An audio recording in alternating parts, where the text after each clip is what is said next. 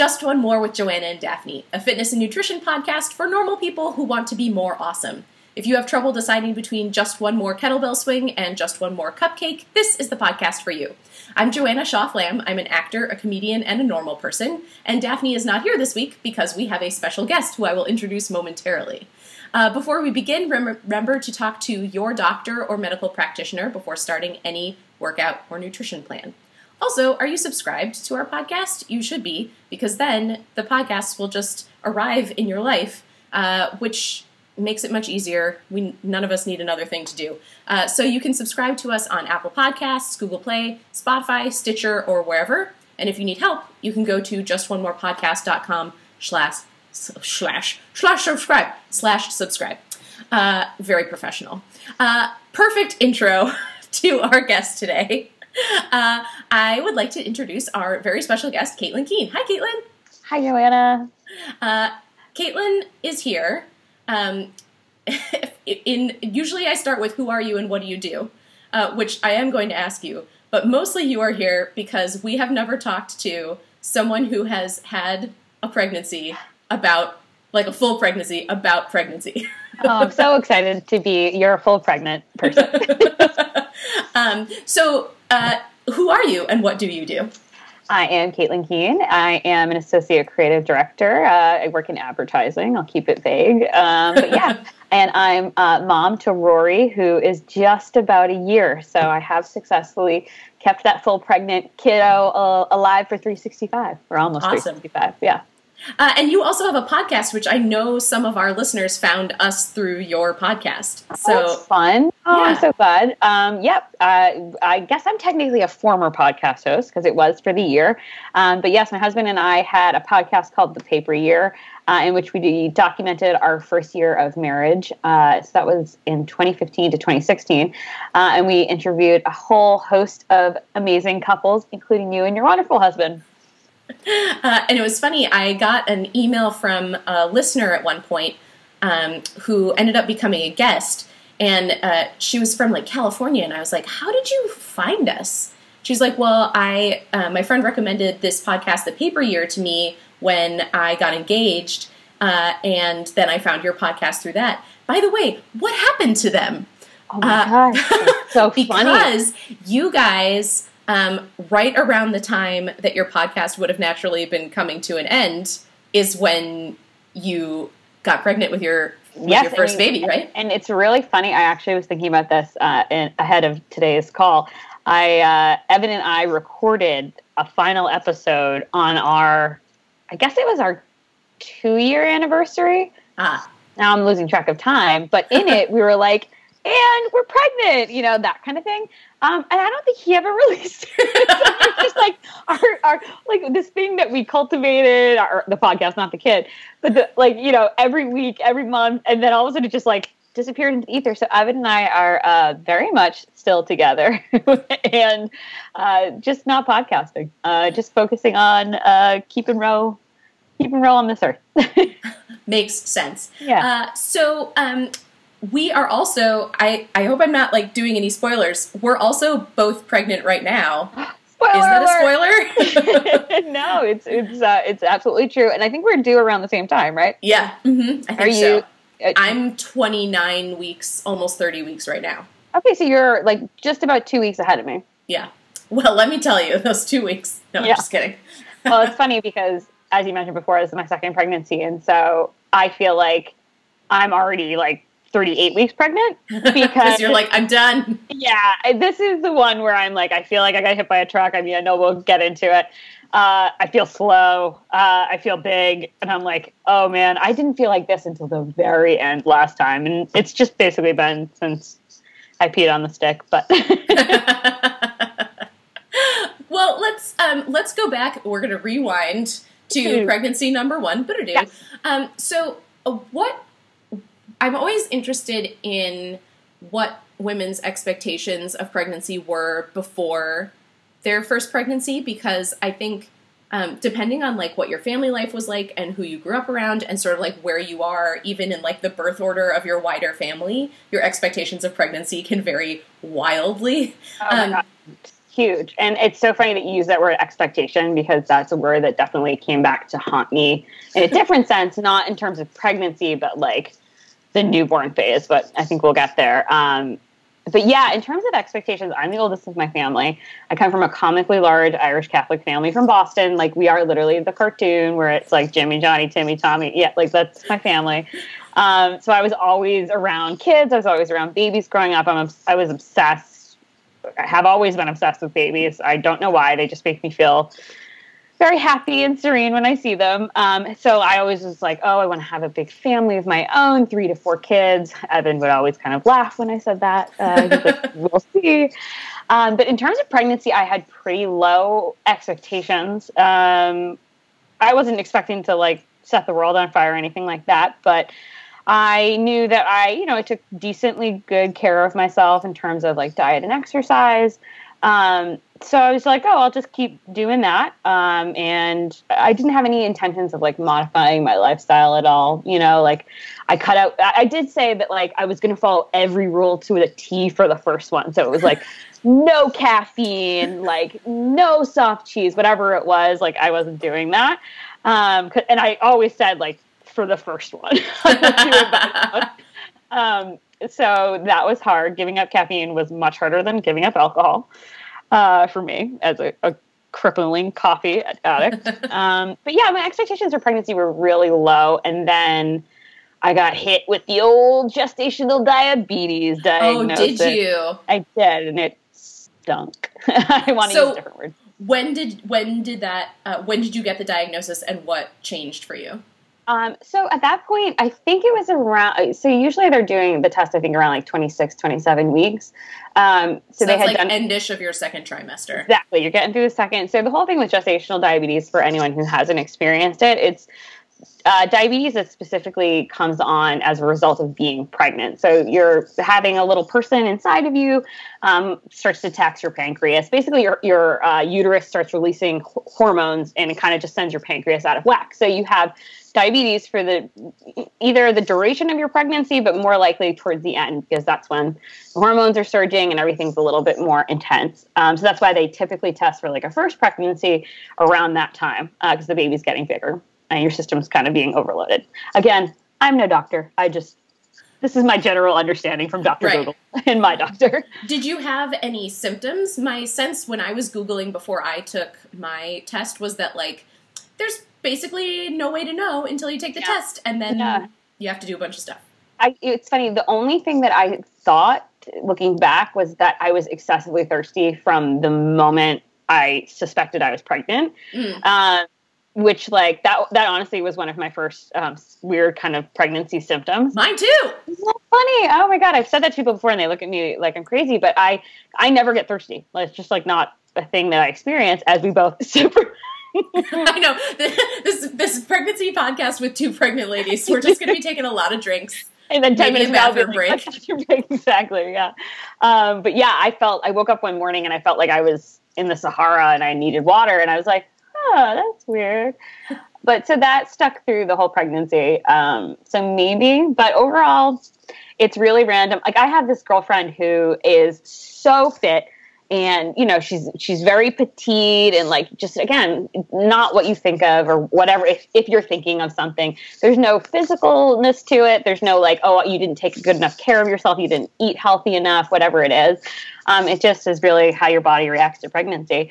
Um, so it's funny. So when i i took the test around that time and it was a very stressful time um, which is interesting because i think pregnancy has given me a real appreciation for uh, we all intellectually understand that stress is terrible for our body, but you, I think you can really see it played out uh, in a physical sense when you're pregnant in a lot of ways. And I think stress definitely contributed. Um, I think to my test being super out of whack. We were going through this kind of like traumatic move and all these other kind of life changes. Um, so in the midst of that, I got the diagnosis, which was hard um, because already with pregnancy, you feel like you're giving up so many things, and then you're put on this very restrictive diet.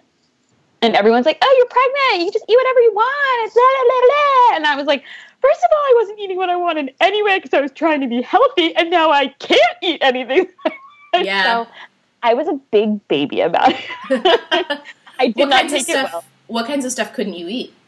Well, it's funny. It, it's um, it's kind of different for everyone. I Yeah. was borderline um, diabetic, um, so they actually were having me eat in a way that I just don't usually eat. Like they wanted me to eat more carbohydrates than I usually do, and it's it's more of a regimented lifestyle in that like you have to eat breakfast. Right. Or excuse me, you have to prick your finger when you're you haven't eaten anything, test your blood sugar, then you have to eat breakfast, then you have to wait, and then you have to prick your finger again. So you're pricking your finger four times a day at least.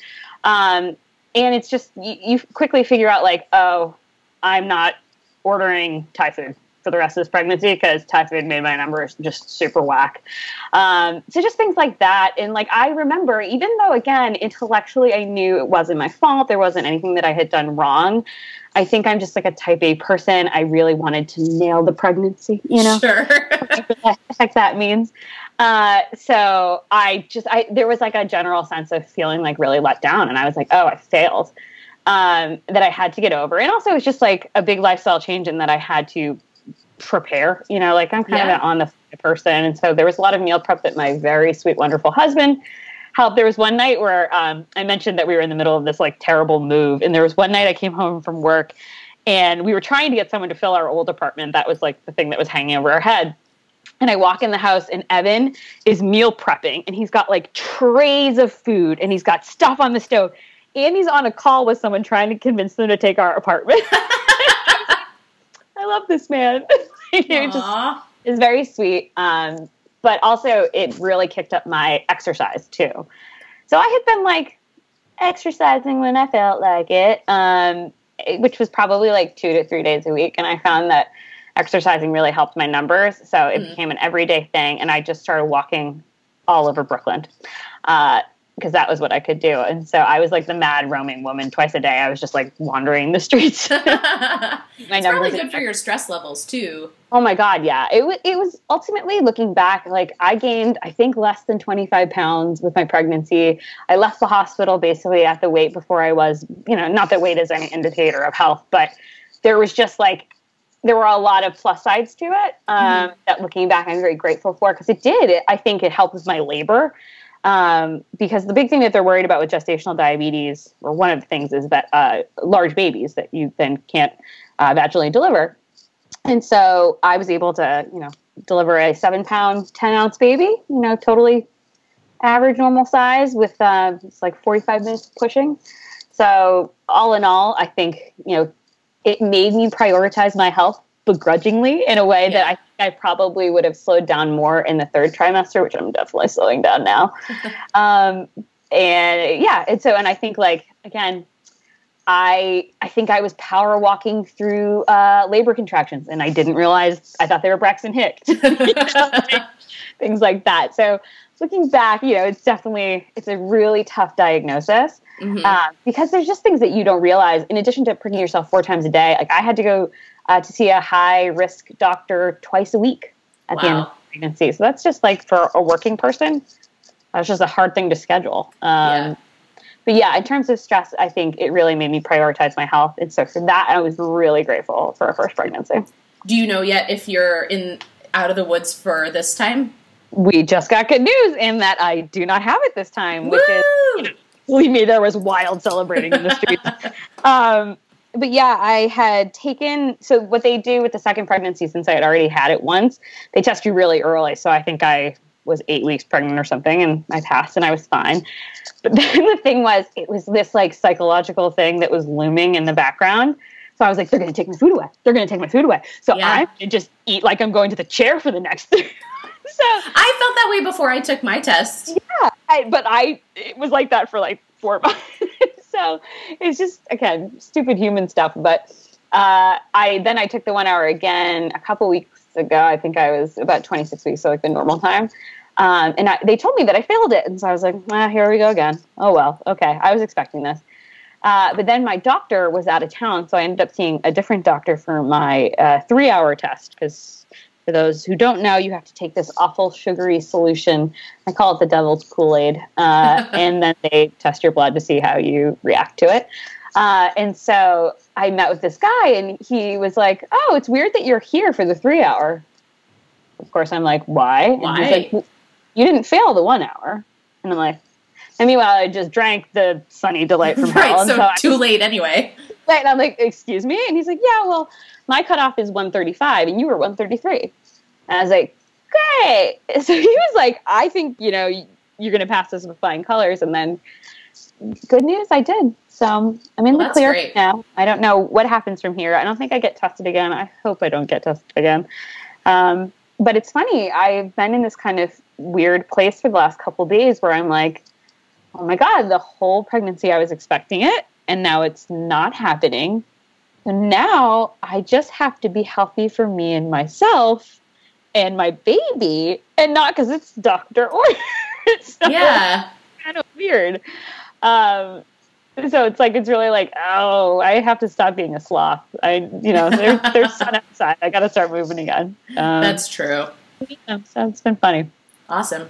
Uh, well, going back to sort of talking about how you felt about it ahead of time. Yeah. So it seems like you were always really clear on, like, yes, babies for sure, into it, like, definitely going to be a mom. How did you and your partner talk about pregnancy and kids ahead of time? And did you find that you were, like, basically on the same page or that you had a lot of coming together to do? a lot of coming together to do. I think Evan never th- saw himself. Evan is my husband, uh, who you obviously know, but the audience doesn't. Uh, but he, I don't think ever saw himself getting married, let alone having kids.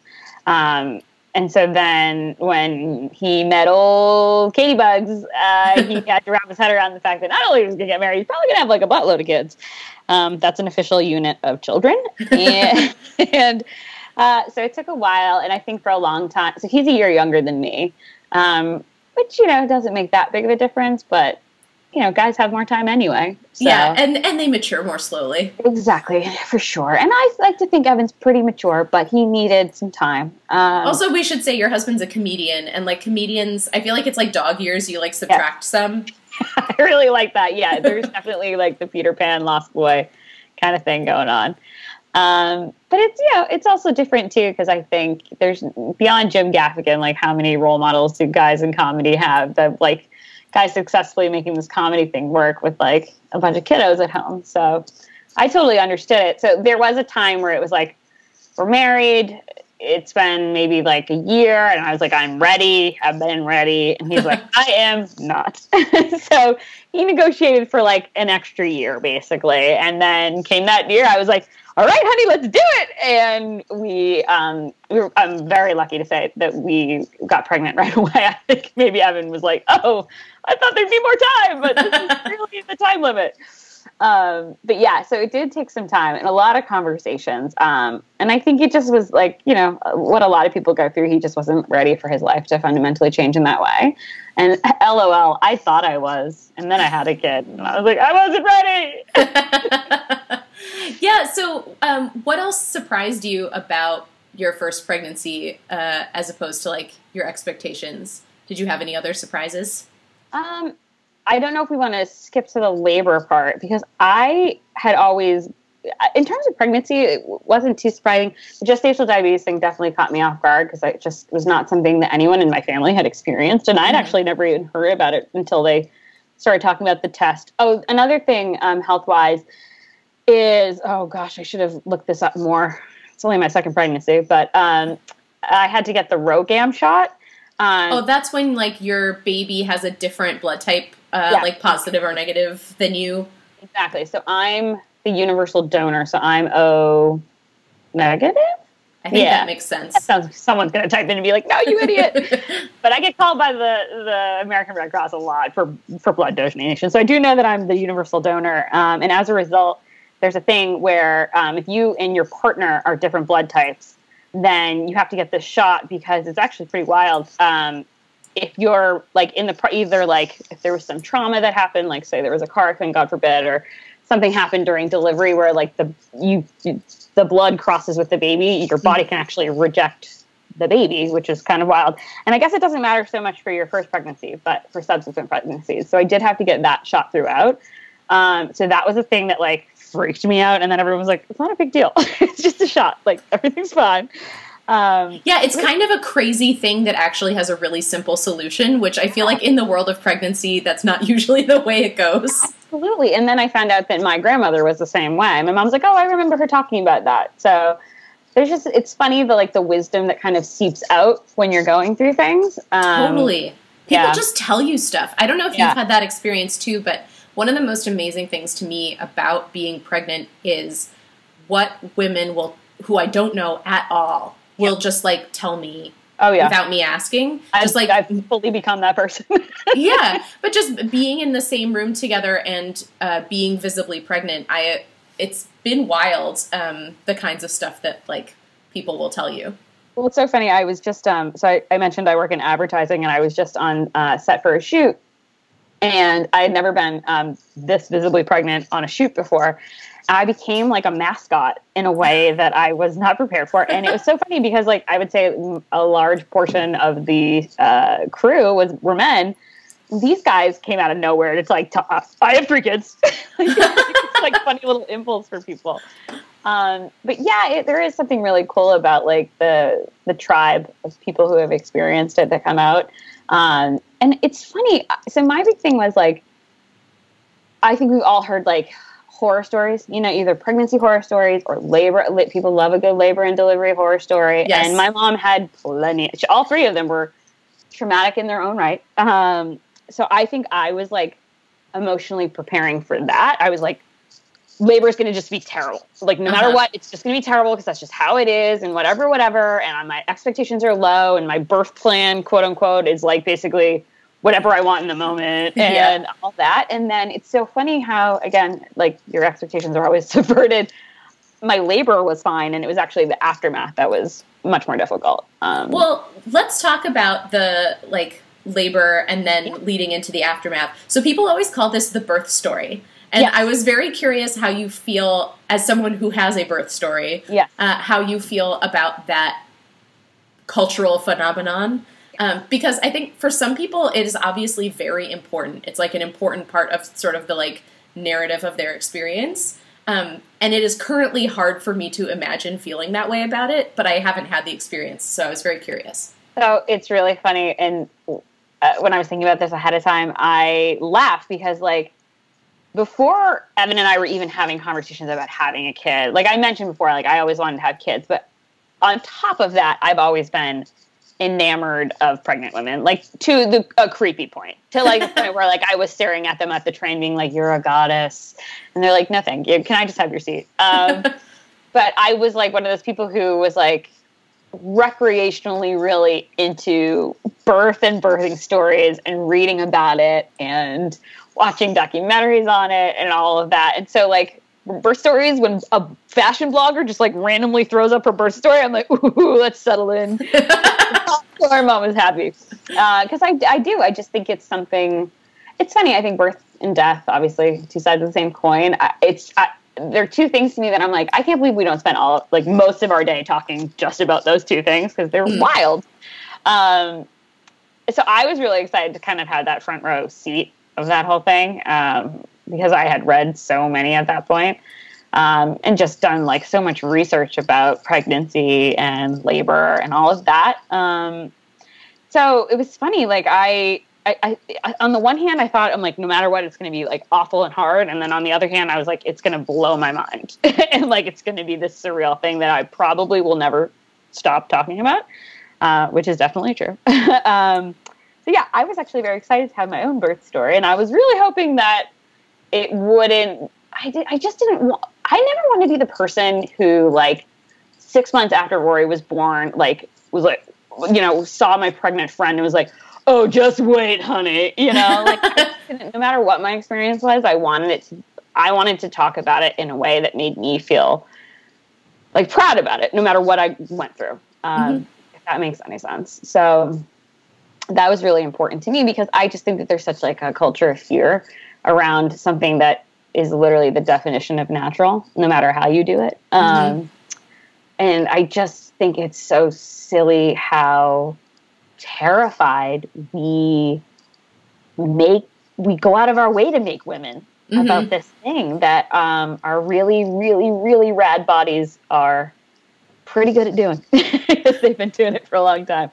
Um, So well, yeah. Well, tell us your prideful birth story. Yeah, honest to God, I well, I'll get to it, but I I said to Evan like minutes after Rory was born, I was like, that is the most athletic thing I've ever done. very athletic, and I felt superhuman when I was done. Um, and yeah, it, it was it was great. It was when it was actually very funny. I um, Evan had a show that night, of a course, comedy show. Yep, and it was about so with my mother's pregnancy, she always went late.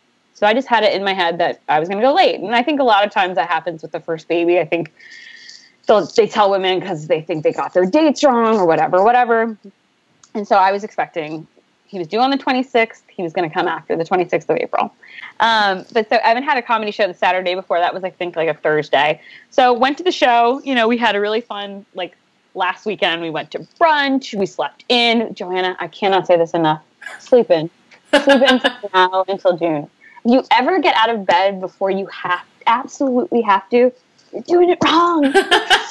but yeah, we slept in and um, went. So yeah, we had a big day, and then we went to a show. His show was out. So funny. Plug for my husband. Um, and so my very kind in-laws um, offered to drive us home back to Brooklyn because we were in the city. Um, so they dropped us off, and the, we had that kind of like, oh my God, next time we see you, it might be in the hospital moment. Oh yeah, kind of thing. So we sent them on their way, and it was about 10:30 at night. And I remember getting into my pajamas and getting ready for bed. I was climbing into bed, and literally, I, I'm not joking when I say I was having the thought, "Oh, I'm so excited for one really good night's sleep." the thought I was having as my water broke. So you and had like the cinematic water breaking moment. I really did, and it's so funny because I think they tell a lot of. They said, I mean, I took the birthing classes and stuff, and they're like, it's never like in the movies. Like you know, you you get mild contractions and then they progress, and then maybe your water breaks, maybe it doesn't. It's not like oh, your water breaks and oh. That's exactly how my labor was. uh, I had been having, and I, you know, I'm having them in this pregnancy too. A lot of very intense Braxton Hicks contractions. So I just assumed that that's what had been happening, but probably I had been in labor for like 12 hours. um, but yes, I got into bed. I felt and heard on some level a pop. And I just remember thinking, oh no, the mattress. so I jumped out of bed and I looked down, and it really was like in the movies. It was like splash, hit the floor. And I called Evan in from the other room, and I was like, Evan? And he was like, what? because there had been a couple times where I'd called him and he'd come running in thinking it was the moment. I was like, no, I just need help hanging this thing up. So this, of course, was the moment. He, he thought I was uh, just uh, crying wolf again. Um, but so long story short, we, I, you know, I was like, okay, I'm going to labor at home for as long as possible. That's what they say. You know, you don't want to be in the hospital because as soon as you get into the hospital, the clock starts ticking. And that's when, like, you only have 24 hours or you have to have a cesarean. All this was in my head. Sure. So it's about 11 o'clock at night at that point, and I'm bouncing on my exercise ball, and we're starting to time the contractions. And I decided to call my mom. And as soon as I called my mom at 11 o'clock on a Saturday, she kind of had a good idea of what was going on. Right. Um, and she's so funny because she didn't have anything like that. Like she went late. Her water, for the most part, broke in the hospital when she'd already been having contractions. And so she kind of got flustered and was like, You need to go to the hospital. And I was like, no, mom, my birth plan is that I'm laboring at home for a while until the contractions are, what is it, like three minutes apart, lasting for one minute for an hour, the 311 thing.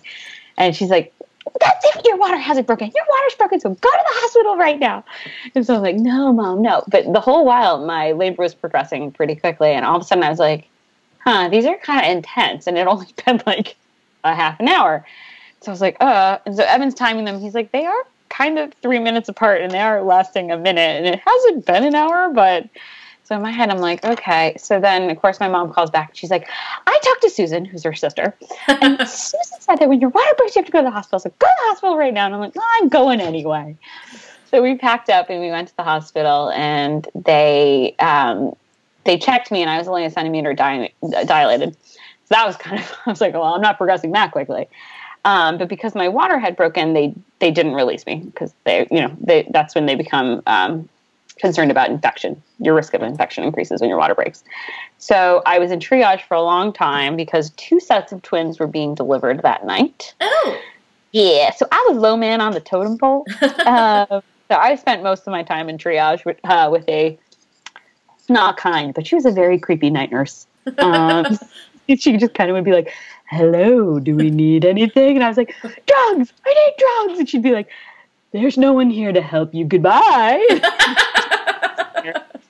um, but so yeah, it was interesting because my water had broken. Um, they weren't checking me very regularly, so I had no update as to how it was progressing. Um, and I think because again, it was a first time pregnancy, they I don't know if the hospital wasn't taking me very seriously. You know, I think, you know, we hear those stories where women are like, I must be like eight, nine centimeters. And they're like, you are one and a half.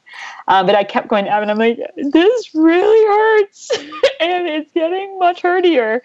and I had decided at that point that I was like, because I had no idea where I was in the process, I was like, right. oh my God, if I'm only at two, three centimeters, like, and I'm already in this much pain, I need the drugs, you know, right. get me the drugs. So I asked for an epidural quite a few times. But again, because there were two sets of twins being delivered, it took a while. It took like I think we got there at like eleven thirty at night, and I got the epidural around six a.m. Oh my gosh! Yeah, and I had probably been asking for it about like probably starting at like two.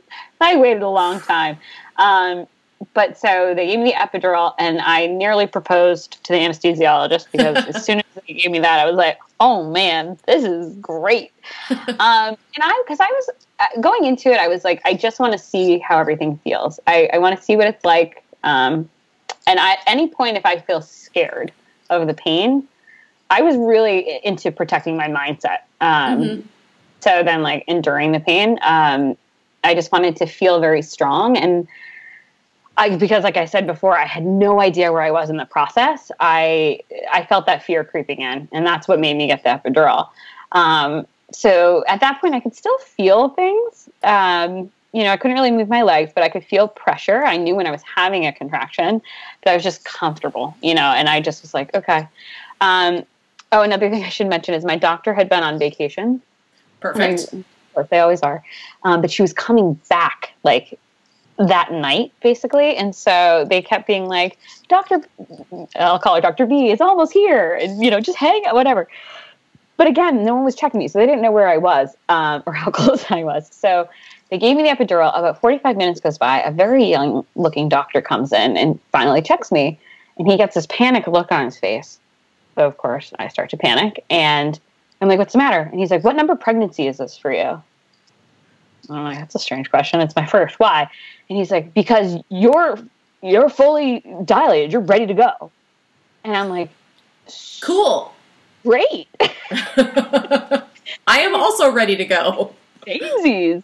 Um, but I think the whole thing was that like, so they won't give you an epidural after a certain point. You know, uh-huh. like I think it's like you're eight or nine. They, I probably was there when they gave me one.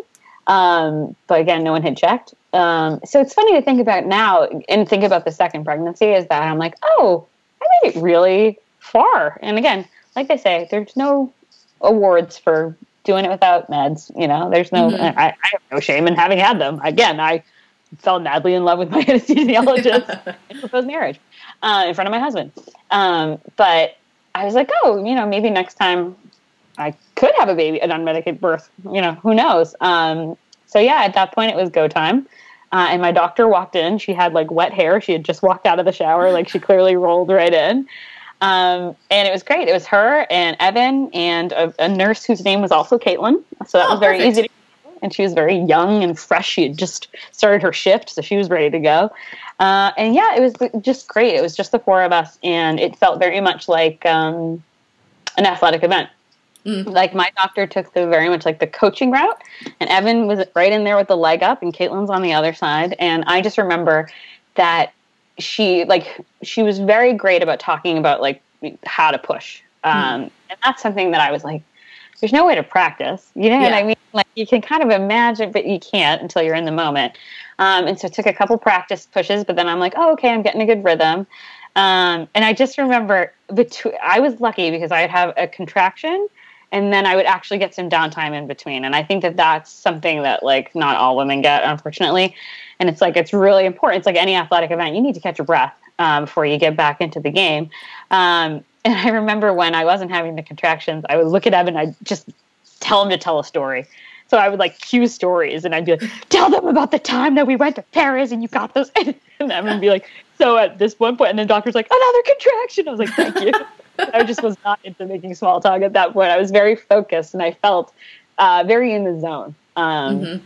And I could also feel um, progress, which was nice because again, with the epidural, I was wondering like how numb I would feel. Yeah. Um, and the doctor was really great. She's like, "You're making progress every time you push," and that was very encouraging for me. I skipped the mirror. I did not want to see what was going on down there, but uh, I, I, did like that she kept me updated. And then, yeah, 45 minutes later, uh, Rory came into the world.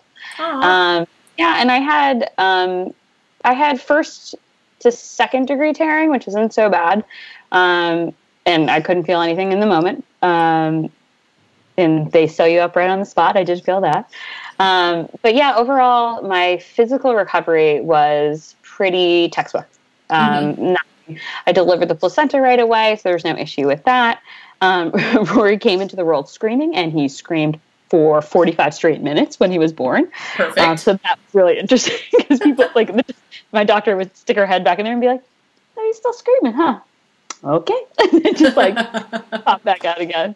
Um, but yeah, overall, the the hormones are very real, um, and they do kind of you do feel just like you're on a different planet when the kid comes into the world. And I'm not even talking about like the love hormones. I'm just talking about whatever your body does to kind of um, uh, numb that the pain or whatever the recovery part of it is. But yeah, overall, I felt like I felt I'm like this must be how people feel when they finish a marathon. Like mm-hmm. I felt enormously accomplished, um, and I just remember Evan looking at me like with a real sense of pride. Like I had just really you nailed it. Damn thing, yeah. uh, so that was a really, really awesome feeling. Because again, I'm not a very athletic person, so I haven't experienced that uh, a lot of times in life. That's amazing. Um, well, not not to turn a sharp corner, but I know you guys had some unexpected challenges like right out of the gate. Yeah. Um, so, uh, can you tell us some about that and sort of how you went about handling them? Because my my perspective during all this, I should tell the listeners. So, yeah. Evan and I uh, are on an improv team together. Yeah. So he he took some paternal leave from the world of improv, but we I was in touch with him during this time and not Caitlin because she was busy, you know, being a new mom. Um, and I would just get sort of like bits and pieces of like, yeah, like stuff's a little hard. Quiet. be like, okay, disaster. so, so, so what happened? Yeah, so like I said, um, I had all of these. I had focused all of my expectations on labor and delivery and how it was going to be terrible and oh, who knows? Maybe there's emergency C-section in my future. Who knows? And I just I don't know. I had not given any thought, which is insane, but I had not given any thought to that what they call the fourth trimester, which is those first three months that you bring home, you know, your new baby, your newborn phase. Um, and I think because of what we were saying before about like I had such high expectations for being a mom um, that I was really set up for some comeuppance, you know, from the universe. Um, because I really thought I was just going to be a natural. Like that's what everyone always said to me when they would see me even when I was like a teenager babysitting, they would say things like that to me. And I always felt so comfortable around kids and babies. I was like, I'm going to take to this like a duck to water. Oh, God, no, I did not. Um, but yeah, so like you mentioned, right out of the gate, we had some challenges. Rory has some challenges. Uh, he had both a tongue and a lip tie, um, which made breastfeeding really, really hard. Um, really excruciatingly painful. And like uh, one lactation consultant explained to me, it's kind of like drinking from a pinch straw. So he was co- constant. When I say like every woman who's breastfeeding feels like their kid is nursing 24 hours a day because in the beginning it, it is like that. You're establishing your supply, you're establishing your rhythm with them. Um, but Rory was genuinely attached to me 24 hours a day because no matter how much he nursed, he he wasn't getting anything. He couldn't so he get con- enough. No, and so he was constantly hungry. Um, and as a result, uh, you'll you'll find out soon enough that um, baby sleep, I think, is by and large dictated by how much they're eating. Like I firmly believe that. So Rory, they talk about the um, the newborn uh, honeymoon phase.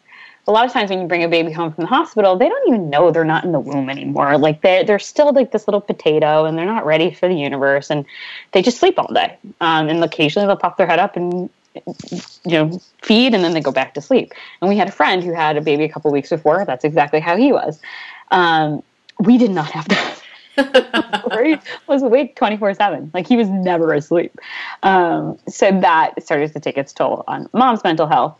Um, and so, in addition to that, he was having um, very, he, he had very severe reflux. So even when he would feed, we would do this like marathon feeding. He he would feed on one side for like 45 minutes. Mm-hmm. Like that's that some babies can do that in, at that age like 20 minutes or whatever. Um, he, and then he would spit everything up. So Ugh. I'd be like, oh, I just have these memories at four o'clock in the morning of being like, okay.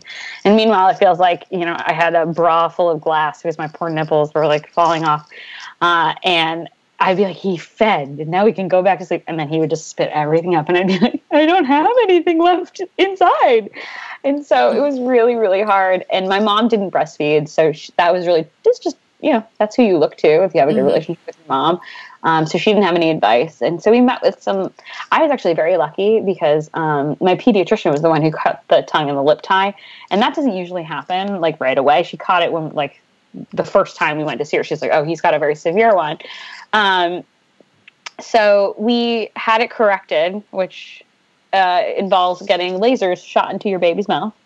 Uh, so fun. So fun. Uh, yeah, he was like six days old and got laser shot into his mouth. He handled it like a champ. Uh, but that was like more, I think, traumatic for mom and dad than it was for baby. Um, but he was still really having trouble feeding, and the reflux was still really bad. And so, what we didn't know at the time, um, but he was later diagnosed with a very pretty severe um, milk soy protein intolerance. MSPI is what it's called, um, and that's what was causing him to fit up so much. So again, even after we got the tongue and the lip tie fixed, feeding was like a real issue. So those were Rory's little bank of troubles. And, so, and then there were my bank of troubles because mom and baby, everything, you know, symbiotic. Um, so my big thing was because Rory was having so much trouble feeding and therefore literally never sleeping, I was never sleeping. Um, and to the point where like I've I've dealt with bouts of insomnia in the past. I hadn't had one in a long time at that point, but um, I, I it's hard to say it's very chicken and egg. But I think the lack of sleep, the extreme lack of sleep. There was a point where my mom came down from Boston and it had been nine days and I hadn't slept. So oh. at that point, like you're you're legally insane. You know right. what I mean? Like like in court that would hold up. Um, and it was so she you know i was very lucky. My mother and evan stepped in but i think the extreme lack of sleep contributed to quite a bout of postpartum anxiety uh, which manifested itself in uh, almost like compulsive googling of things. I think i'm like one of these mom forums will have the answer of how i get rory to sleep and then rory can sleep i can sleep. But yeah so it's not not i'm not making light of it. I can talk about it now. I have no issues talking about it but yeah uh, thankfully, with my mother and Evan's help, I was able to get the help that I needed from a doctor, get medicated, um, and get sleeping, which was huge in my recovery. I think I read a statistic somewhere that they, they suspect that when it comes to postpartum depression and anxiety, so much of it can either not be fully cured, but like substantially help just by prioritizing sleep.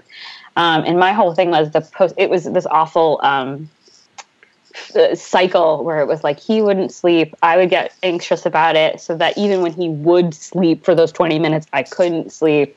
And it was this you know awful feeding itself monster. Um, so that was my big thing. Um, so that took about i would say six weeks to get me kind of course corrected. And i think um, the hardest part to go back to the word of the day expectations was i in addition to you know kind of being dealt a really rough hand, and so that you know, understandably contributing to the postpartum.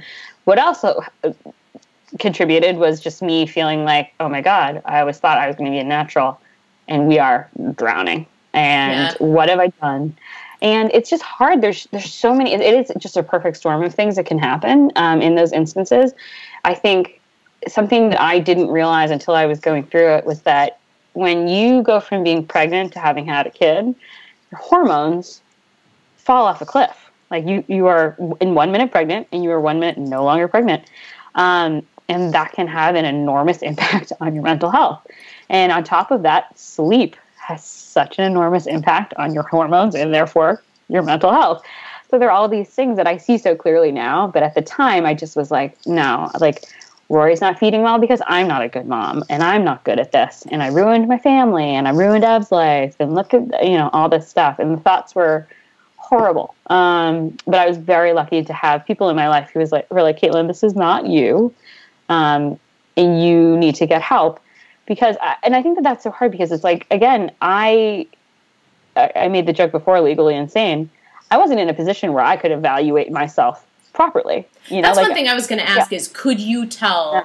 that you needed help? Um, or or why you needed help, I guess. On some very base level, yes.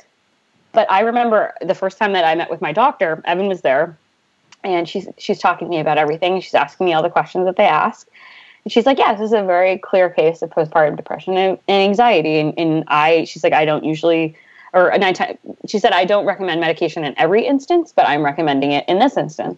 And I said to her, Yeah, but I don't know. Do I really need it? Because in my head, this point, it was probably only like 10 to 14 days after Rory was born. And like, this is the sickness speaking, which was in my head, I was like, I haven't even earned postpartum depression and anxiety. Sure. I've only been on for two weeks. Again, this is, again, the sickness talking.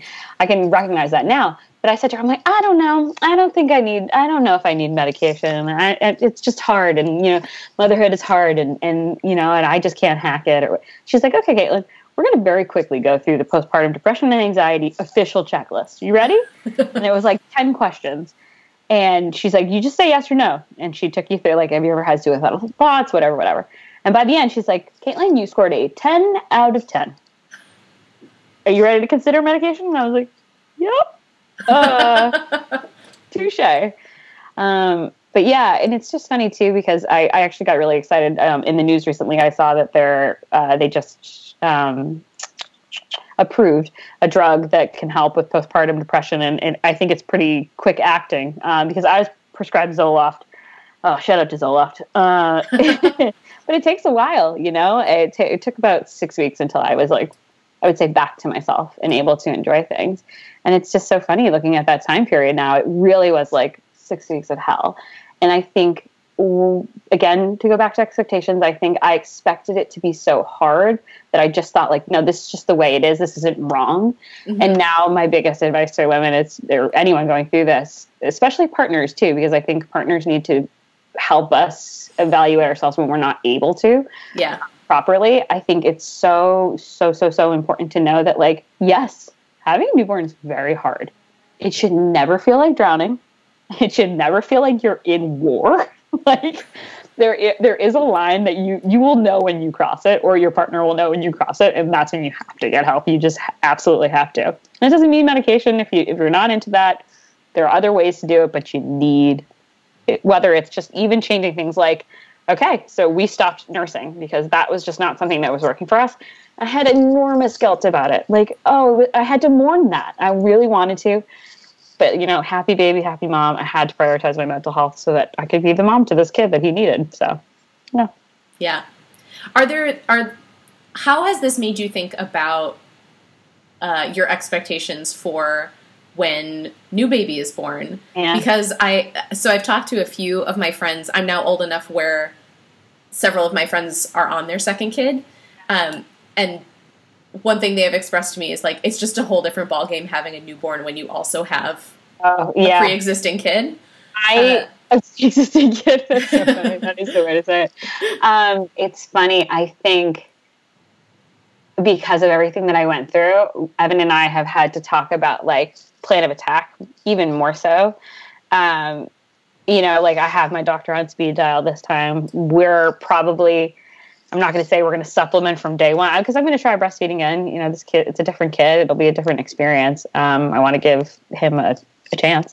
Mm-hmm. Um, but if I start to have those feelings again, we'll have to evaluate how we're doing that. Everything this time is just like the, the, the it's just expectations are so low.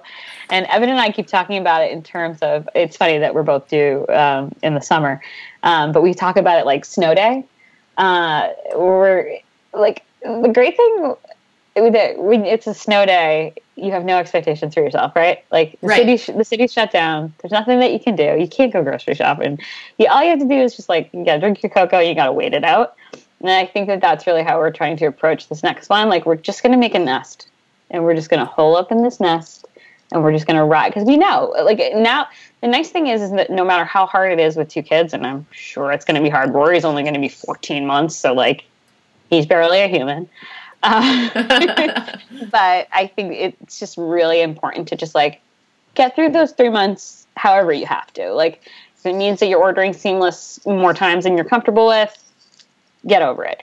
It's funny because so many people are like, "Oh, don't worry about the household chores," and I'm like, that never kept me up at night anyway. So don't worry about that. But it, there were certain things that I was like, "Oh, it, like just whatever your expectations are, cut them in half and cut them in half again, and just like I, I like to laugh. Like Rory watched the entire series of Vanderpump Rules with me because that's what it was the only thing I could mentally handle in the state that I was in. I couldn't even watch Friday Night Lights, guys. That's the kind of place I was in. Um, but yeah, so we're really trying to keep that like snow day vibe, just like hole up and just get through it. Like it's it is kind of a knuckle down time and get through it because the baby is not ready for the world, and so you Mhm. got to have to create that womb like feeling for them for like a couple more months um, while they get acclimated to things. Um, and you have to just give yourself grace because it. I mean, one kid was a so two kids. Oh, I'm so so sorry. that's fine. I feel like that's fair. so two kids. I'm expecting just double that. Um, so I'm expecting half and have cousins. Well, I, I will tell you, one of my friends who has two kids, uh, when I asked her how it was going, said the main thing it's made them realize was how hard their first kid was. So, um, so you could, who knows what will happen, but it could be a breeze. And that's the thing. Every kid is different. Um, it's really funny because when we finally got Rory's allergy diagnosed, we got him. So we, I I spared you all the details on that, but like, was like dozens of formulas. I was basically feeding my kid poison for like three months, and then we finally found something that worked, and we found a great doctor, which was awesome. Because that's another thing. I think a lot of people, if you haven't grown up around babies, you don't know what quote unquote normal is. sure. Um, so it's so funny. I go back and forth with these expectations thing because Evan had no expectations for parenthood. He thought it was going to be a hot mess, so it lived up to his expectations. you know? But I think if Evan was in charge, there Rory would probably still be um, throwing up twenty times a day and spitting up blood, uh, which he was at certain points. it's like, uh, babies just do this, right? right? Everybody's babies vomit blood, right? Um, but on the other hand, like so, as, at least I kind of knew what I, what was right, what was wrong, and I could get my kid some help. Um, but just ne- like so with him, once we got all that straightened out, I think that was probably around three or four months. Like things started clicking. Um, and he's, I mean, I, kids make you so superstitious. Like I'm just like knock wood because he could just stop sleeping at any moment now. But who knows? So maybe this kid's first three months will be easy, and then we'll deal with stuff down there. Who you just don't know. Um, it's really funny. And now when people meet Rory, because he's such a ball of sunshine, because he sleeps really well now, um, they're like, "Oh, your next one's going to be a nightmare," and I'm like, "I already had a nightmare." I'm scared of you. Uh, well, I think your advice about lowering expectations is really good. Do you have any other advice you would tell me and other about to be first time parent people? Yes. Oh my gosh. I have so much advice. Um, the biggest one is just ignore idiots who give you advice because nobody knows what they're doing. And also, like, there's just infinite things that could happen. Um, but I think, like, the biggest thing is tribe. Um, I, sorry, I didn't mean to exhale and sound all ro- eye rolly when I said that, but it's, I realized how, how, how important it is to have people like you, you understand like you need people who, have been there um, but I think there's something even more uh, powerful about people who are going through it because they don't have advice to give you. They just have um, consolation. you know what I mean? or they just have like, I have been there and I've thought worse. You know. Um, and there were two women, especially in my life, who had just given birth right around the same time me. Like one of them, like I'd known since college, and we were friendly, but we were in no means like confidants. And she became, she was in the foxhole with me. Um, and that was huge. That was just huge to be able to be enormously honest with someone about like ugly thoughts and feelings that you don't want to admit to like your partner or your mom. Because, um, like, especially like moms, like, they mean well, but they don't remember. Like, my mother would just go, I don't remember. like, kind of look horrified, but like, she just, they just don't. Um, so yeah, finding people who are going through some. I, I joined Park Slope Parents, which was an awesome. I know you're you're a member of it too. That was just really great meeting people who are like literally going through the exact same thing with you at the exact same time. Um, yeah, and that, my other advice is what I kind of what I said before. is just like it's going to be hard and it's going to test you, but it just should never feel like it's breaking you. Like there there is a line, and like that either means that you need to get help for yourself or you need to get help for your kid or you need to get help for both of you whatever it is. And like help today i think that sounds like i'm talking about going seeing a doctor. I, I think it, it it just means like joe i you know i know you i don't, don't know you backwards and forwards but i feel like i have a good understanding of who you are. Mm-hmm. i think we're a lot alike and like we can handle it. Right. We can just do everything right you know course. kind of thing we're very capable that's the adjective I use to describe myself most often is just capable. But like you can't do everything. You really, really, really can't. And whatever that means, you gotta ask for it. It's so hard. Um, I think parenting, if it's anything, it's um, humbling. so just prepare to be humbled, but in a good way. Um, I, I think you're better for it, um, and I'm, I'm glad I did it. I have no regrets, even after all that. I love how I was like, I don't like to scare people with my story. Here's my scary story. well, but it has a happy ending, which is that like yeah. you got the help you needed. Your baby is doing well. You decided to do it again. You're still, you know, in good uh, good shape with your partner. Like so too. I I really feel like with the postpartum anxiety and depression, like I do feel a real obligation to just talk about it. Probably to the point where it makes other people uncomfortable. And I have seen it make people uncomfortable. But like I've had coworkers who are like, "Hey, how was maternity leave?" I'm like, "Oh, I had really bad postpartum depression and anxiety, but I got through it, and my kid's great." and they'd be like, "Oh, oh, it, info." but yeah, I just think that you know, destigmatizing these things is super important um, because. I was suffering from that stigma. I was suffering as a result of that stigma. So I just don't want other people to go through that. Um, out of your hands. It's just like the gestational diabetes, which is funny, where it's like your hormones are out of whack. Well, your hormones are out of whack. And again, your arm's broken. No one's going to fault you for going to get a cast just because you're a mom. Like, right. Go get your cast. So, totally. Yeah. Uh, well, thank you for sharing all your stories about that stuff. I think it is really helpful uh, you know, it can be scary, but I think stories that are told not with the intention of scaring people, but with the intention of just being like, hey, this happened to me and I made it to the other side and this yeah. is how I did it. Uh, and you can have this experience. And even if you're in the middle of this experience, you can come out the other side and, you know, still be in a good place in not that long. I remember um, my doctor, the first time I met with her, she told me that the thing that she loves the most about her job is that, unlike other psychiatrists, she sees a 100% success rate.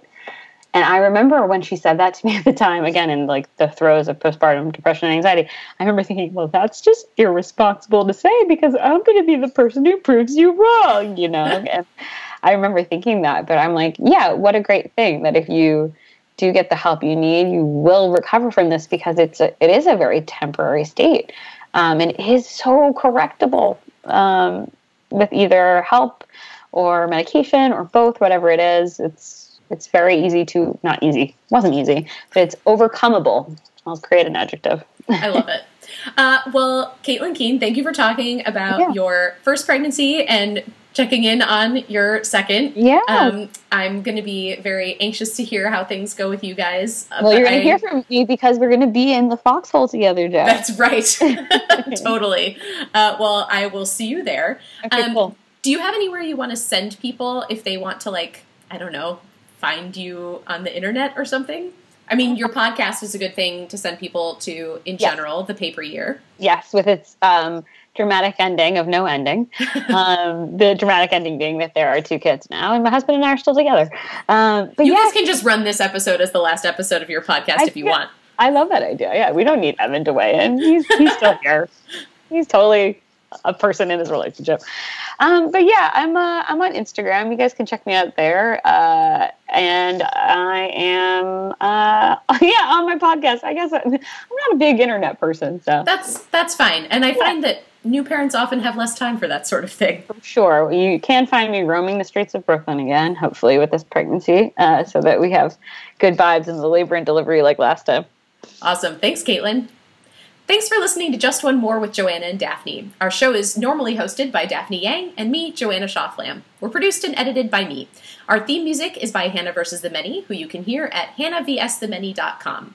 We'll be back next week. You can make sure you don't miss an episode by subscribing to Just One More on Apple Podcasts, Google Play, Spotify, or whatever you use to listen to podcasts.